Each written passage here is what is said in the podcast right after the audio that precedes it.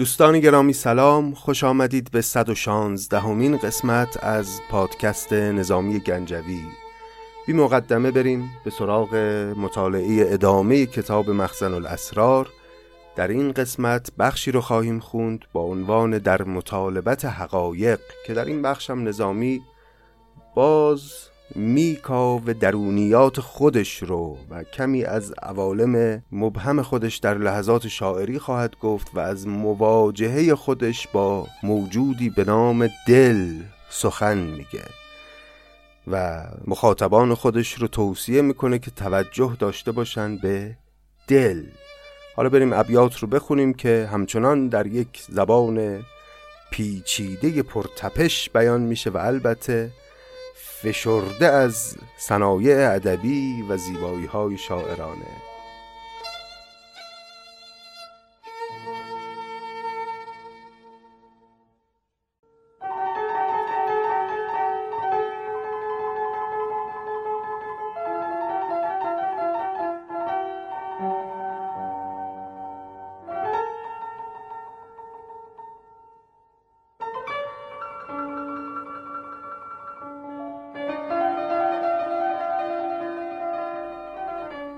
چون سپرانداختن آفتاب گفت زمین را سپرافگن براب گشت جهان از نفسش تنگ تر و از سپرش من شده بیرنگ تر با سپرافگندن او لشکرش تیغ کشیدند به قصد سرش. گاو که خرمهره به او درکشند چون که بیفتد همه خنجر کشند. طفل شباهیخت چو بر دای دست زنگله روز فراپاش بست. از پی سودا شب اندیشناک ساخت معجون مفرح ز خاک. خاک شده باد مسیحای او آبزن آتش سودای او شربت و رنجور به هم ساخته. خانه سودا شده پرداخته. ریخته رنجور یکی تاس خون. گشته ز سر تا قدم انقاس گون. رنگ درونی شده بیرون نشین. گفته قضا کان من الکافرین. هر نفسی از سر تنازی بازی شب ساخته شب بازی گه قصب ماه گلامیز کرد. گاه دف زهره درم ریز کرد. من به چنین شب که چراغی نداشت بلبل آن روزه که باغی نداشت خون جگر با سخن آمیختم آتش از آب جگر انگیختم. پس در تمام این ابیات نظامی به همون زبان شاعرانه مبهم داشت شبی رو تصویر می‌کرد که پس از اتمام روز فرا رسید و حالتی رو برای شاعر به ارمغان آورد که بتونه آنچه که در دل داره رو به زبان بیاره و برشته سخن بکشه. من به چنین شب که چراغی نداشت بلبل آن روزه که باغی نداشت. شاعر خودش رو بلبل آن روزه ای می‌دونه که باغی نداره اون بهشتی که باغی نداره. یعنی همین عالم غیر محسوس میگه من سخنگوی عالمی هستم. که حس نمیشه. بهشتی است که باغش دیدنی نیست و من بلبل اون باغم. خون جگر با سخن آمیختم آتش از آب جگر انگیختم. با سخنم چون سخنی چند رفت بی کسم اندیشه در این بند رفت. حاطف خلوت به من آواز داد وام چنان کن که توان باز داد. آب در این آتش پاکت چراست؟ باد جنیبت کش خاکت چراست؟ خاک تبارنده به تابوت بخش. آتش تابنده به یاقوت بخش. میگه وقتی من نشستم بر سر سخن گفتن از اون عالم غیر محسوس حاطفی به من آواز داد که وام چنان کن که توان باز داد. از چیزی حرف بزن که بتونی اثباتش کنی از پسش بر بیای. یه حرفی رو بزن که اندازه تو باشه. و بعد هم منو نصیحت کرد که آب در این آتش پاکت چراست؟ باد جنیبت کش خاکت چراست؟ خاک تبارنده به تابوت بخش آتش تابنده به یاقوت بخش. یعنی برای چی گرفتار این دنیا شدی؟ رها کن جهان محسوسات رو رها کن عالم مادی رو و رو بیار به معنویت. تیر میفگن که هدف رای توست مقرعه کم زن که فرس پای توست. غافل از این بیش نشاید نشست بر در دل ریز گرابیت هست. اگر آبی داری اگر خلاقیت و ذوقی داری این ذوق رو به درگاه دل بری در خم این خم که کبودش خوش است قصه دل گو که سرودش خوش است. دور شو از راه زنان حواس راه تو دل داند. دل را شناس. راه رو می‌خوای با حواس پنجگانه بشناسی نمی‌تونی. گم میشی. رو به دل بیا و راهنمایی از دل بخواه. او خودش تو رو راهنمایی می‌کنه که به کدام سو قدم برداری که گمراه نشی. دور شو از راه زنان حواس. راه تو دل داند. دل را شناس عرش پرانی که ز تن رسته اند شهپر جبریل بر او بسته اند یعنی بر دل بستند وان که انان از دو جهان تافتند قوت ز دریوزه دل یافتند. دیده و گوش از غرض افزونی اند. کارگر پرده بیرونی اند. پنبه در آگنده چو گل گوش تو. نرگس چشم آبله هوش تو. نرگس و گل را چه پرستی به باغ؟ ایزه تو هم نرگس و هم گل به داغ. این چشم و گوش اطلاعاتی که به تو میدن اطلاعات این جهان مادی است به کارت نمیاد در این راهی که انتخاب کردی قدم برداری. چه بسا این چشم و گوش مانع راه تو هم هستند. پنبه در آگنده چو گل گوش تو. نرگس چشم آبله هوش تو.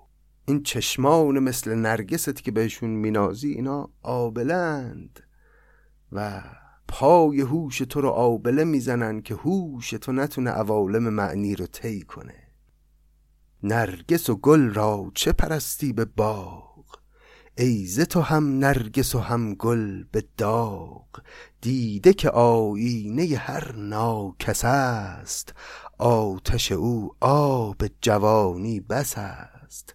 طبع که با عقل به دلالگیست منتظر نقد چهل سالگی است. تا به چهل سال که بالغ شود نقد سفرهاش مبالغ شود. یار کنون باید تفسون مخوان. درس چهل سالگی اکنون مخوان. امروز که جوانی باید پا بگذاری بر امیال نفسانیت. دیده که آینه هر ناکس است. آتش او آب جوانی بس است. همین رنگ آب جوانی می‌تونه بازدارنده تو باشه از قدم برداشتن به سوی کمال. و تو منتظر چهل سالگی هستی که روزگار جوانیت بگذره و به میان سالی برسی به چهل سالگی برسی بعد اون موقع بری سمت تقوا و پرهیز و دوری از دنیا. نه. یار کنون باید تفسون مخوان درس چهل سالگی اکنون مخوان. در همین جوانی باید پا بگذاری رو امیالت. خیلی جالبه. نظامی اتفاقا در سنین میان سالی از این عوالم زهد و تقوا و پرهیز یه کمی ظاهرا فاصله گرفته. حداقل در آثارش این گونه به نظر میاد. چون در اون سنین میانسالی و وقتی که کمی از اون ابتدای جوانی فاصله گرفته تازه یه ای مثل خسرو و شیرین رو می نویسه بعدها که در کهنسالی هفت پیکر رو می نویسه با اون همه شرح حوث ها و شرح امیال درونی انسانی و بشری. و جالبه که نظامی در این ابیات در دوره جوانی داره به خودش هشدار میده و به خودش توصیه می‌کنه از زبان اون حاطف که منتظر چهل سالگی نمون و در همین جوانی نفس خودت رو به زمین بزن. آدمیان این چنینن دیگه. روزگار که بر اونها میگذره نگاهشون هم به جهان و به زندگی عوض میشه. بریم ادامه سخنان حاطف رو خطاب به نظامی بخونیم. دست برآور میان چارجوی این غم دل را دل غم خاره جوی. غم مخور البته چو غم خار هست. گردن غم بشکن اگر یار هست. بسیار ابیات زیبایی است. آدمی که یار داشته باشه حالا این یار هر کی می‌خواد باشه می‌تونه گردن غم رو بشکنه اما امان از تنهایی. دست برآور میان چارجوی این غم دل را دل غمخواره جوی. یک دل غمخواره ای برای خودت پیدا کن که غم دلت رو به او بگی. غم مخور البته چو غمخوار هست گردن غم بشکن اگر یار هست. آن نفسی را که زبون غم است یاری یاران مددی محکم است. چون نفسی تازه شود با دو کس نیست شود صد غم از آن یک نفس. صبح نخستین چون نفس برزند صبح دوم بانگ برختر زند.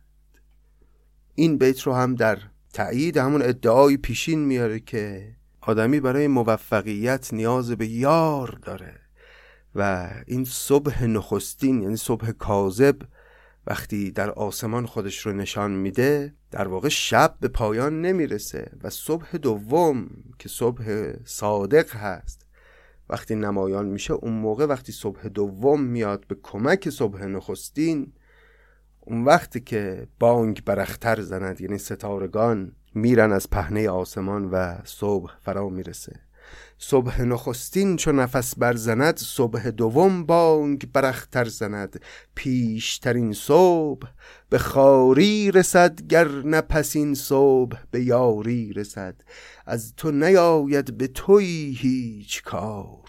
یار طلب کن که براید ز یار.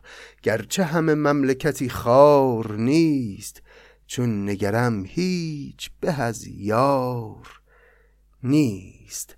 هست زیاری همه را ناگزیر خاص زیاری که بود دستگیر. این دو سیاران که تو داری ترند. خشکتر از حلقه در بر درند. دست در آویز به فتراک دل. آب تو باشد که شوی خاک دل. پس همه این حرفا رو در توصیه به جستن یار گفت این حاطف به نظامی که به اینجا برسه که این یارانی که تو داری که از جنس خودتن اینا ترند. یعنی آلودند. این دو یاران که تو داری ترند خشکتر از حلقه در بر درند. دست در آویز به فتراک دل بهترین یار دله. آب تو باشد که شوی خاک دل به خدمت دل در بیا. خاک دل بشو که مایه آبروی توست. چون ملک العرش جهان آفرید مملکت صورت و جان آفرید. داد به ترکیب کرم ریزشی صورت و جان را به هم آمیزشی.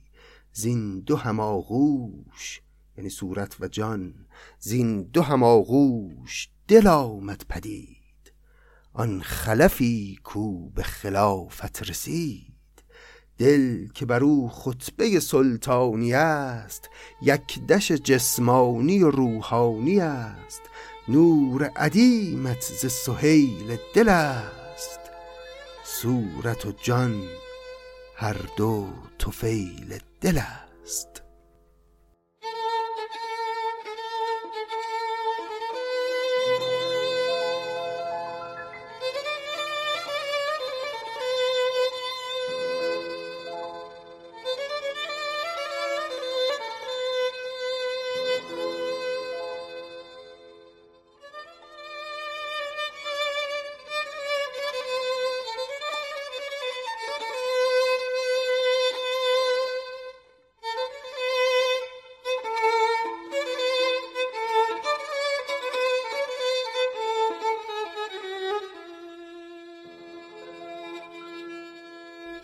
چون سخن دل به دماغم رسید روغن مغزم به چراغم رسید. گوش در آن حلق زبان ساختم دل هدف حاطف جان ساختم. چرب زبان گشتم از آن فربهی طبع ز شادی پر و از غم تهی. ریختم از چشمه گرما به سرد کاتش دل دیگ مرا گرم کرد. دست برآوردم از آن دست بند. راه زنان عاجز و من زورمند در تگ آن راه دو منزل شدم تا به یکی تگ به در دل شدم. من سوی دل رفته و جان سوی لب نیمه عمرم شده تا نیم شب. پس وقتی من سخنان حاطف رو شنیدم ریختم از چشمه گرما به سرد کاتش دل دیگه مرا گرم کرد. تصمیم گرفتم رو به دل بیارم. من سوی دل رفته و جان سوی لب اما به سوی دل رفتن سخته جان رو به لب میرسونه. نیمه عمرم شده تا نیم شب. تا شب به نیمه برسه نصف عمرم رفت. انقدر رنج کشیدم تا به حرم دل برسم. بر در مقصوره روحانیم. حلقه شده قامت چوگانیم. اومدم رسیدم به اون درگاه. برای اینکه در بزنم این در باید حلقه ای داشته باشه و این حلقه قامت چوگانی من بود. یعنی کمرم خمید.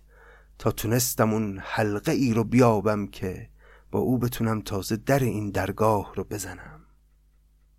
بر در مقصوره روحانیم حلقه شده قامت چوگانیم. گوی به دست آمد چوگان من. دامن من گشته گریبان من پای ز سر ساخته و سر ز پای گوی صفت گشته و چوگان نمای کار من از دست من از خود شده صد ز یکی دیده یکی صد شده. وحدت در عین کسرت به درگاه دل که رسیدم قامتم که چنبری شد سرم رو که به کف دست گرفتم. وقت کسرت رو وحدت دیدم و وحدت رو کسرت. پای ز سر ساخته و سر ز پای. کار من از دست و من از خود شده. صد ز یکی دیده یکی صد شده. هم سفران جاهل و من نو سفر. غربتم از بی کسیم تلختر. این همسفران هم می‌تونن آدمای دیگه این دنیا باشن که درکی از عوالم شاعر ندارن. و هم خود اعضا و جواره این شاعر همه وجود این شاعر که همسفر او هستند اما مادیان و توان کشیدن روح سرکش او رو ندارن. جاهلن نسبت به عوالم معنوی همسفران جاهل و من نو سفر قربتم از بی کسیم تلختر. ره نک از آن در بتوانم گذشت پای درون نی و سر باز گشت چون که در آن نقب زبانم گرفت عشق نقیبان انانم گرفت. حلقه زدم گفت به این وقت کیست؟ گفتم اگر بار دهی آدمیست بالاخره در اون تنگنا در اون نقب که زبانم گرفت و زبونم بند اومد نتونستم کاری بکنم این وسط عشق اومد و دست منو گرفت. چون که در آن نقب نقب یعنی تنگنا زبانم گرفت. عشق نقیبان انانم گرفت حلقه زدم. بالاخره در درگاه دل رو زدم. گفت به این وقت کیست؟ که این وقت شب اومده؟ گفتم اگر بار دهی آدمی است. گفتم اگر رام میدی یه انسانی یه آدمی اومده به دیدارت. پیش دران پرده برانداختند. پرده ترکیب درانداختند. از حرم خاصترین سرای بانگ برآمد که نظامی درای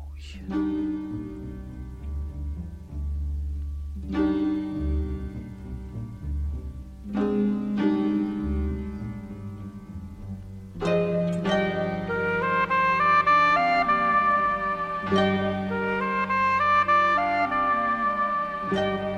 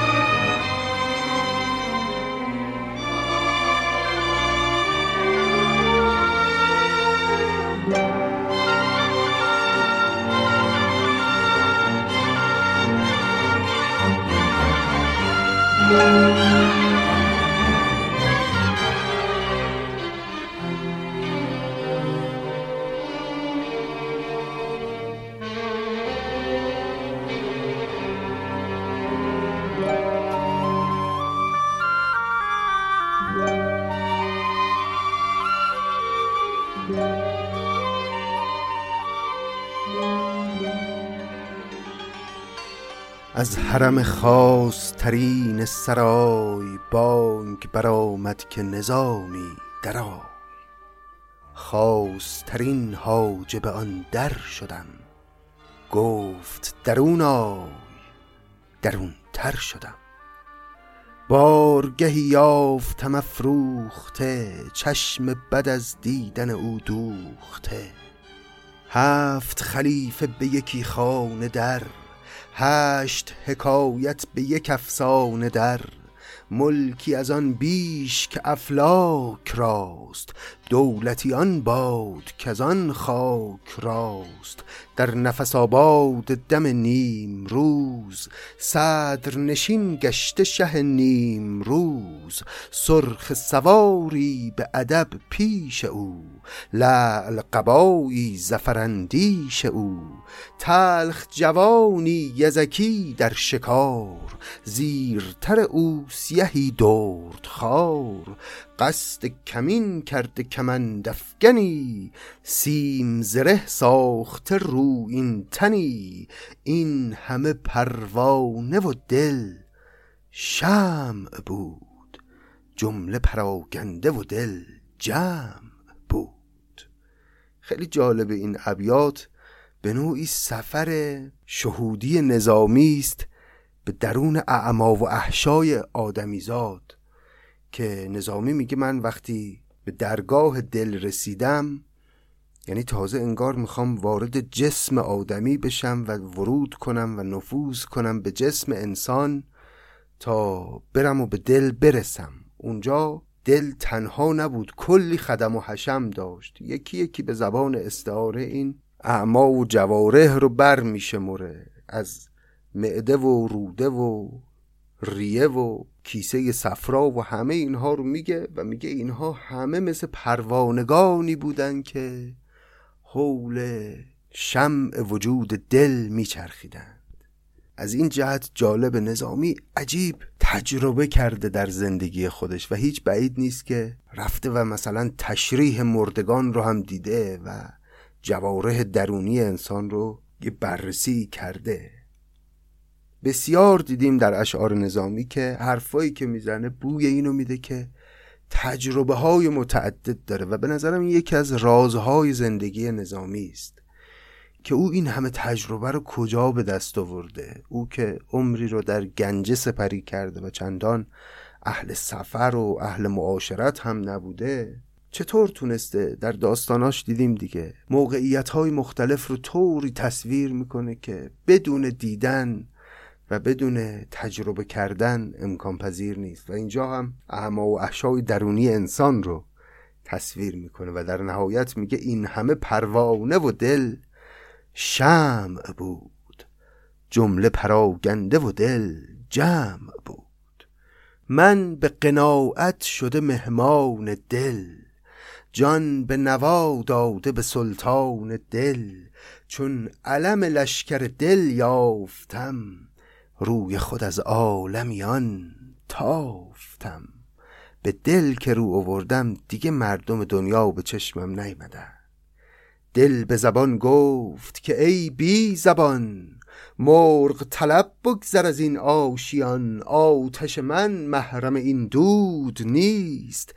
از نمک تازه نمکسود نیست. سایه این صرف تواناتر است. پایم از این پایه به بالاتر است. گنجم و در کیسه قارون نیم. با تو و از تو به بیرون نیم. سالها دل طلب جام جم از ما می کرد وانچه خود داشت ز بیگانه تمنا می کرد این سخنی است که دل خطاب به نظامی میگه که مرغ طلب بگذر از این آشیان دست خالی از اینجا نری. گنجم و در سینه قارون نیم با تو هم و از تو به بیرون نیم. مرغ لبم با نفس گرم او پر زبان ریخت از شرم او. ساختم از شرم سرفگندگی گوش ادب حلق کش بندگی. من همه شرم بودم و همه گوش ادب که ببینم دل به من چی میگه. مرغ لبم با نفس گرم او پر زبان ریخته از شرم او. من که نفس گرمی داشتم ادعای سخنوری می کردم مرغ لبم پر زبانش ریخت. ساختم از شرم سرفگندگی گوش ادب حلق کش بندگی خواجه دل عهد مرا تازه کرد. نام نظامی فلک آوازه کرد. چون که ندیدم ز ریاضت گزیر گشتم از آن خواجه ریاضت پذیر. پس من رفتم و بنده درگاه دل شدم و دیدم که برای رفتن در عوالم معنوی چاره ای جز ریاضت نیست. ریاضت می‌دونید دیگه به معنای سختی دادن به جسم برای رشد دادن روح. و خیلی واضحه که نظامی در عوالم جوانی بسیار درگیر این مسائل زاهدانه و ریاضت کشیدن و اینها بوده و واضح تره که در سنین یک کمی بالاتر از این عوالم اومده بیرون و توبه کرده از اون زهد و تقوای افراطی که در جوانی داشته. ولی خب جالب اینجا میگه که من فهمیدم که باید برای رشد معنوی ریاضت بکشم و پیر خودم رو در راه ریاضت کشیدن دل قرار دادم و در عوالم دل ریاضت کشیدم. خواجه دل عهد مرا تازه کرد نام نظامی فلک آوازه کرد.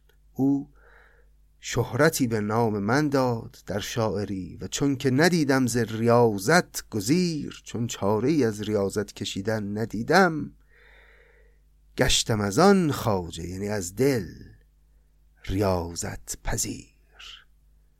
قبول کردم که رنج ریاضت کشیدن رو از خواجه دل بپذیرم و پا بگذارم به عالم سخت ریاضت کشیدن.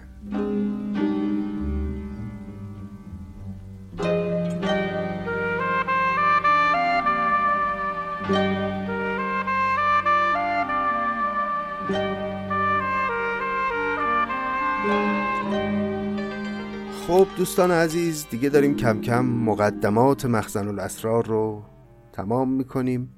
بخش بعدی که خواهیم داشت اسمش هست خلوت اول و دیگه میگذاریمش برای قسمت های بعدی. دو خلوت رو هم نظامی برای ما بیان خواهد کرد خلوت اول و خلوت دوم.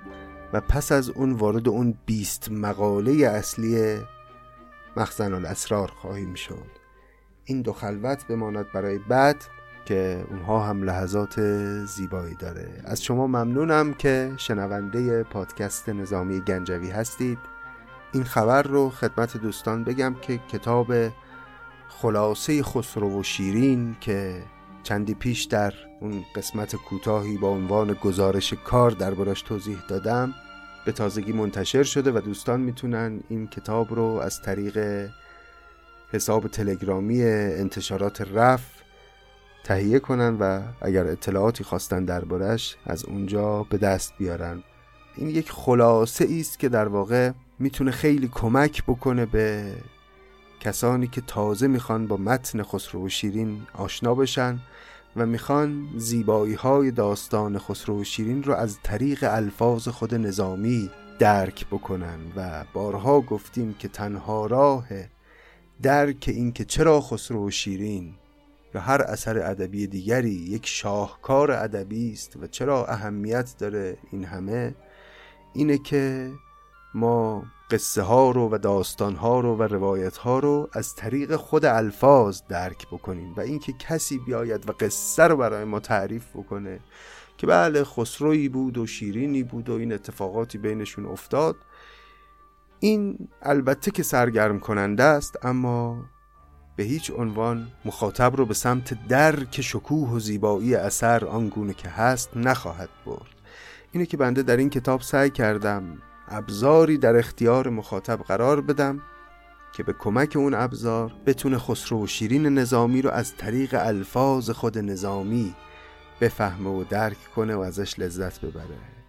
اندکی مفصلتر درباره این کتاب در قسمت کوتاه گزارش کار چند قسمت قبل در پادکست توضیح دادم و دوستانی که بخوان اطلاعات بیشتری کسب کنن می‌تونن پیام بدن به حساب تلگرام انتشارات رف که اطلاعاتش در توضیحات همین قسمت در دسترس هست. بازم ممنونم از همراهیتون و از همه مهربانی ها و حمایت هاتون از پادکست نظامی گنجوی. مراقب خودتون باشید. به امید روزهای بهتر. خدا نگهدار.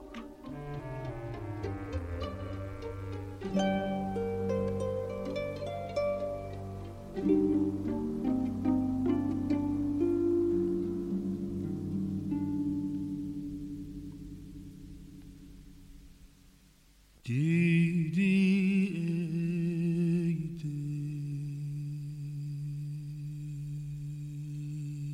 که غم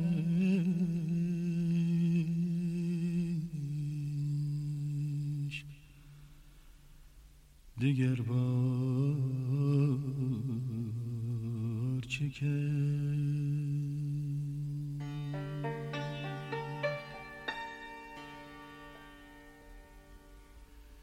چون بشد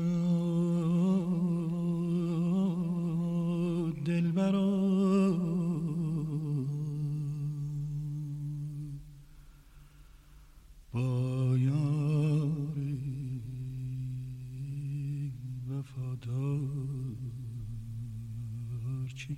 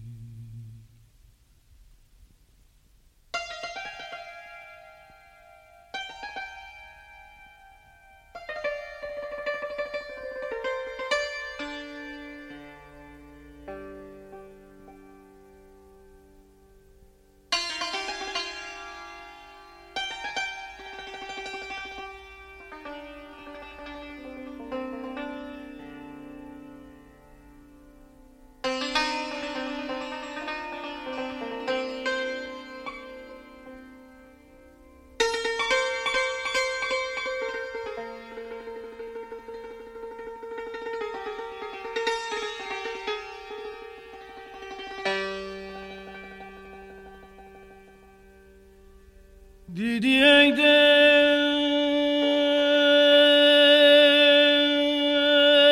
که غم عشق دیگر بار چه کرد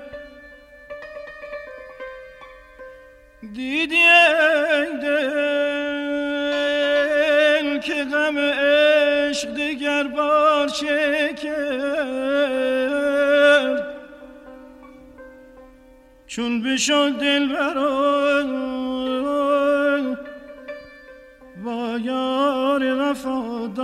çekerdim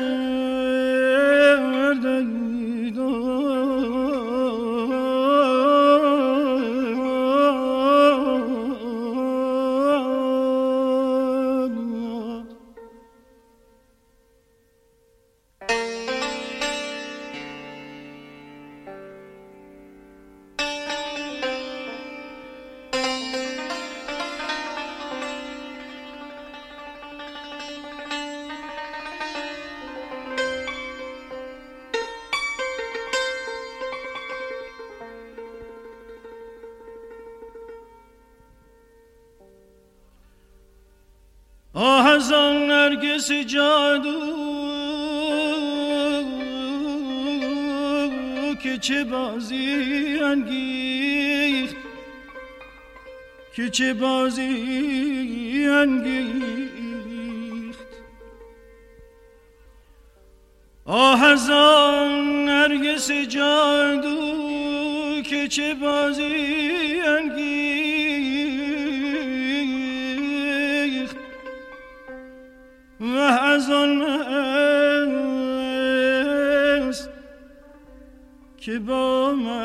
هوشیار چه کرد عشق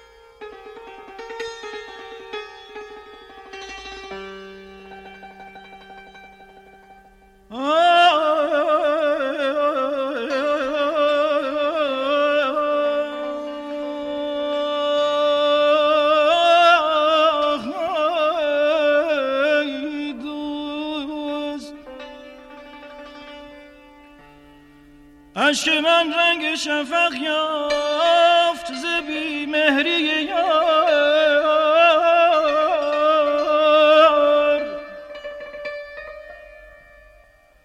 عشق من رنگ شفق یافت زبی مهری یار. تانه بی شفقت بین تانه بی شفقت بین. که در این کار چه کرد چه کرد؟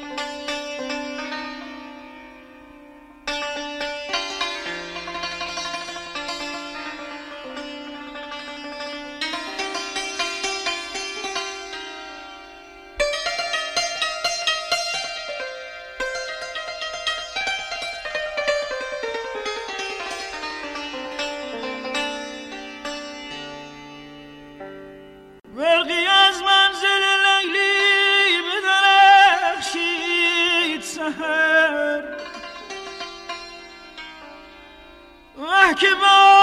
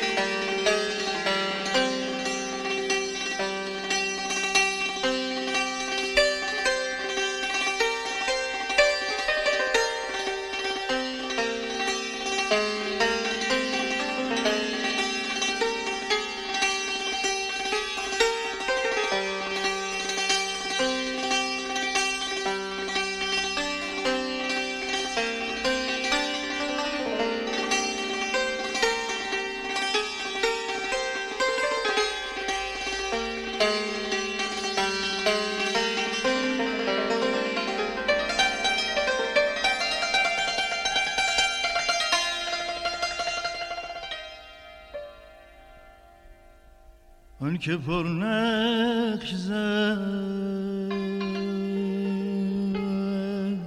آن که پر نقش زد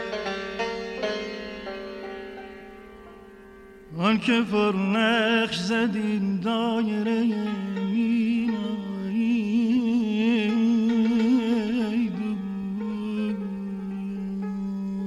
کس ندانست کس ندانست که در گردش پرگار که کرد.